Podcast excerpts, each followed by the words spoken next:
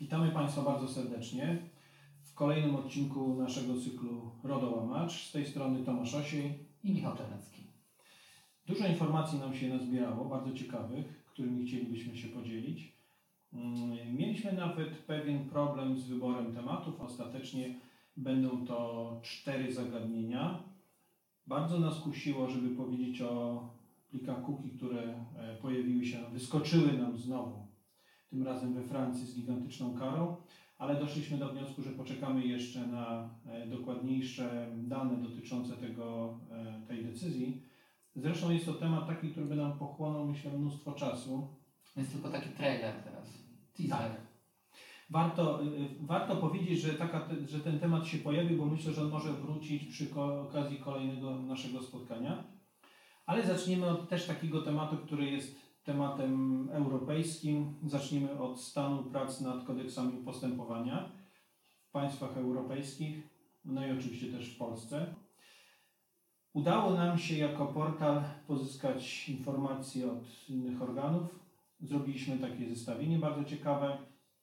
Opisaliśmy to wszystko, ale bardzo chętnie też podzielimy się naszymi spostrzeżeniami, jeśli chodzi o same kodeksy.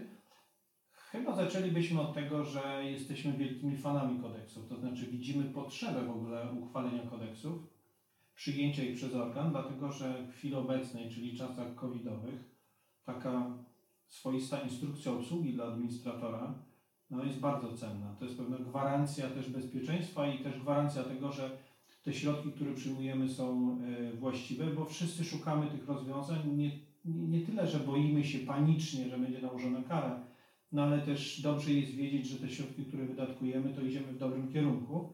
I teraz co nam się okazało przy okazji tych naszych badań? Okazały nam się dwie rzeczy i one są dosyć pozytywne.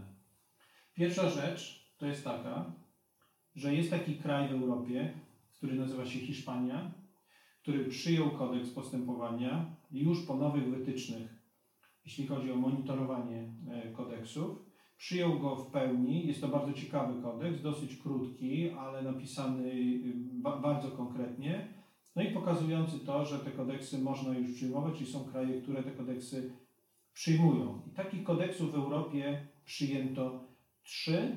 Mamy kodeks hiszpański, który dotyczył reklamy, mamy kodeks w Holandii zwaną Niderlandami, czyli mamy tutaj sektor IT.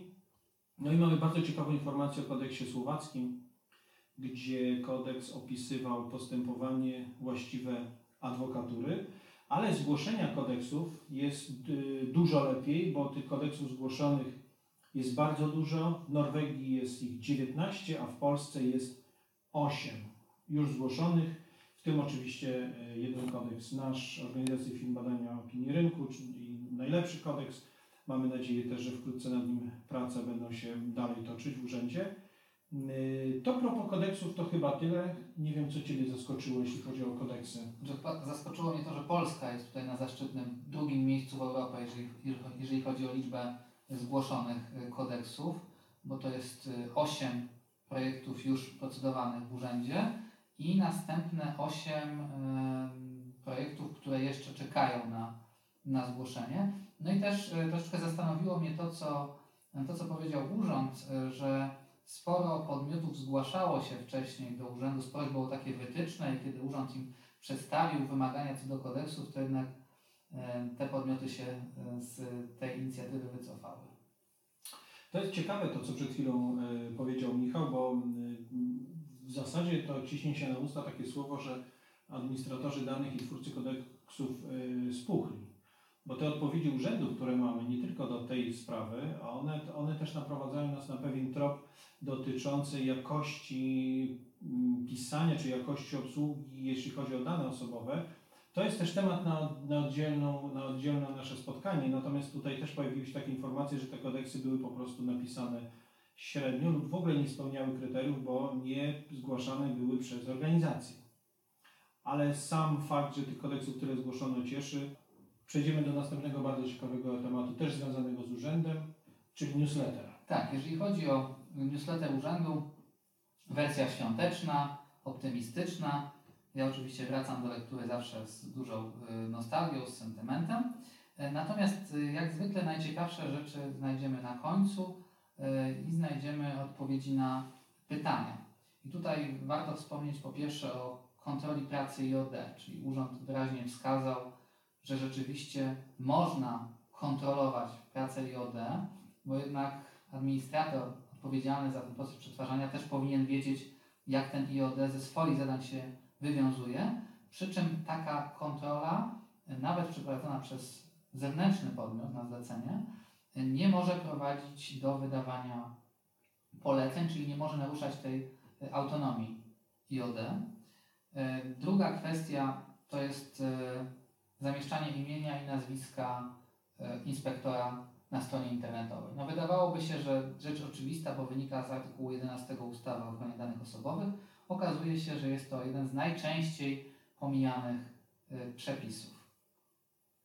Trzecia kwestia to przesądzenie, iż kilku administratorów, na przykład w obrębie jednostki publicznej, może mieć jedną dokumentację. To jest dosyć taka zgrabna, elastyczna wypowiedź urzędu mówiąca o tym, że rzeczywiście musi ta dokumentacja uwzględniać ewentualne rozbieżności co do podstaw prawnych, co do zakresu przetwarzania i myślę, że to jest dobra rada, do której trudniej się będzie stosować. No i rzecz w moim odczuciu najistotniejsza dla wielu już zmęczonych ochroną danych osobowych inspektorów, czyli kwestia Izby Wytrzeźwień. I tutaj urząd odpowiedział na pytanie, czy trzeba wypełniać obowiązki informacyjne, na przykład z artykułu 14, bo też taka izba pozyskuje takie informacje z innych źródeł, jak również z artykułu 13. No i urząd pozostaje bezwzględny w swoim stanowisku co do tego, że wobec takiej osoby trzeba wypełnić ten obowiązek. Tu mam do Ciebie też, Tomasz, takie pytanie, bo ja miałem refleksję taką, jak to czytałem, taki moment zastanowienia, jak przekazać taki obowiązek informacyjny osobie w takiej izbie pod kątem zasady przejrzystej komunikacji. Czy to na przykład powinno być gotik 14, czy na przykład jak jest ten zimny prysznic, to powinno gdzieś lecieć z głośnika? I tutaj mam pomysł. Moim zdaniem tu powinna być ikonka. W jaki sposób to przedstawić dokładnie, znaczy co na tej ikonce powinno być, chyba bym się nie odważył zaprojektować tego tak bezpośrednio i wprost, ale na pewno jakąś ikonkę byśmy znaleźli, bo temat ikonek jest bardzo ciekawy. To jest temat, który do nas powraca od czasu do czasu, a prawdę mówiąc wraca do nas od momentu, kiedy na naszym portalu gdpr.pl pojawił się artykuł, który napisał dr Dzieliński odnośnie ikonek. Taki temat trochę zostawiony, dlatego że wszyscy mówią o obowiązek informacyjny, oczywiście Izba Wytrzeźwień, no to wtedy wiadomo, że zbieżnością jest problem i te literki czasami się widzi podwójnie, potrójnie, a taka ikonka gdyby była bardzo konkretna, widoczna, na pewno by swoją rolę spełniła. I teraz ikonki. Fantastyczny pomysł na to, żeby zrealizować obowiązek informacyjny, uproszczenie tego obowiązku i coś, na co chyba wszyscy czekają, nawet czekają ci, którzy nie wiedzą, że czekają. I dlaczego o tym mówimy? Mówimy o tym dlatego, że 17 września tego roku Stowarzyszenie Szwajcarskie wydało taki opis, propozycje ikonek, które opisują obowiązek informacyjny, przekazują ten obowiązek informacyjny w takiej bardzo konkretnej formie i ikonkowej. Tych ikonek przedstawiono 19. Opisano tam wszystko, począwszy od typów danych, przez źródła. Bardzo ciężko jest nam opisać, jak te ikonki wyglądają, bo to trzeba po prostu zobaczyć, ale tutaj polecamy, bo na portalu na pewno zamieścimy taką informację dotyczącą ikonek. Jest ich 19 i to wszystko bardzo ładnie przedstawiają. Mówimy o tych ikonkach dlatego, że chętnie byśmy zalobowali za tym, żeby te ikonki się pojawiły. Przytoczę tutaj jeszcze dwie ciekawostki, które pochodzą właśnie z tego artykułu, o którym mówiłem, mówiące o tym, że ludzie nie czytają wniosku informacyjnego. No może w Izbie Wytrzeźwień to czytają, ale tak generalnie to myślę, że jest ciężko zrozumieć. Niewielki wybór. Albo czytają bez zrozumienia, a tam mogą czytać ze zrozumieniem.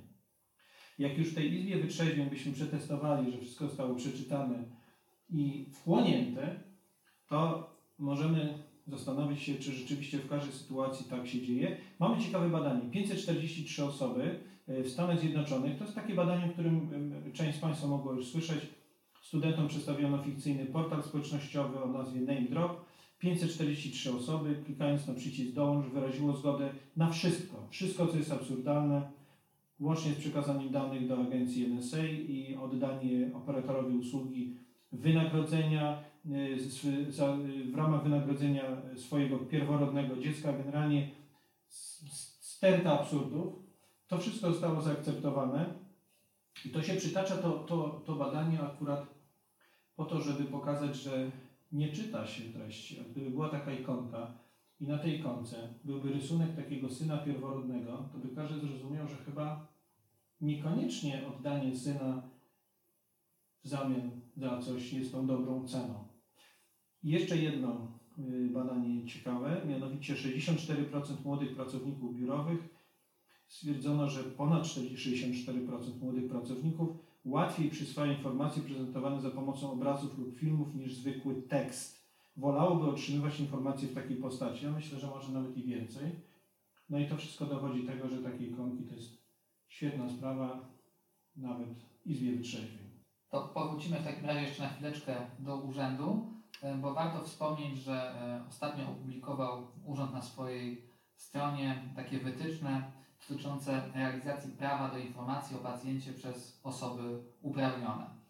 Tutaj myślę dosyć istotna kwestia w tym kontekście covidowym, w kontekście takiej sytuacji, gdzie do takiego szpitala nie za bardzo możemy się często dostać, żeby z tą osobą rozmawiać. I tutaj bardzo dobrze rozróżniono osoby upoważnione od osoby bliskiej. Osoba bliska ma swoją ustawową definicję i ona też może uzyskiwać pewne informacje o pacjencie.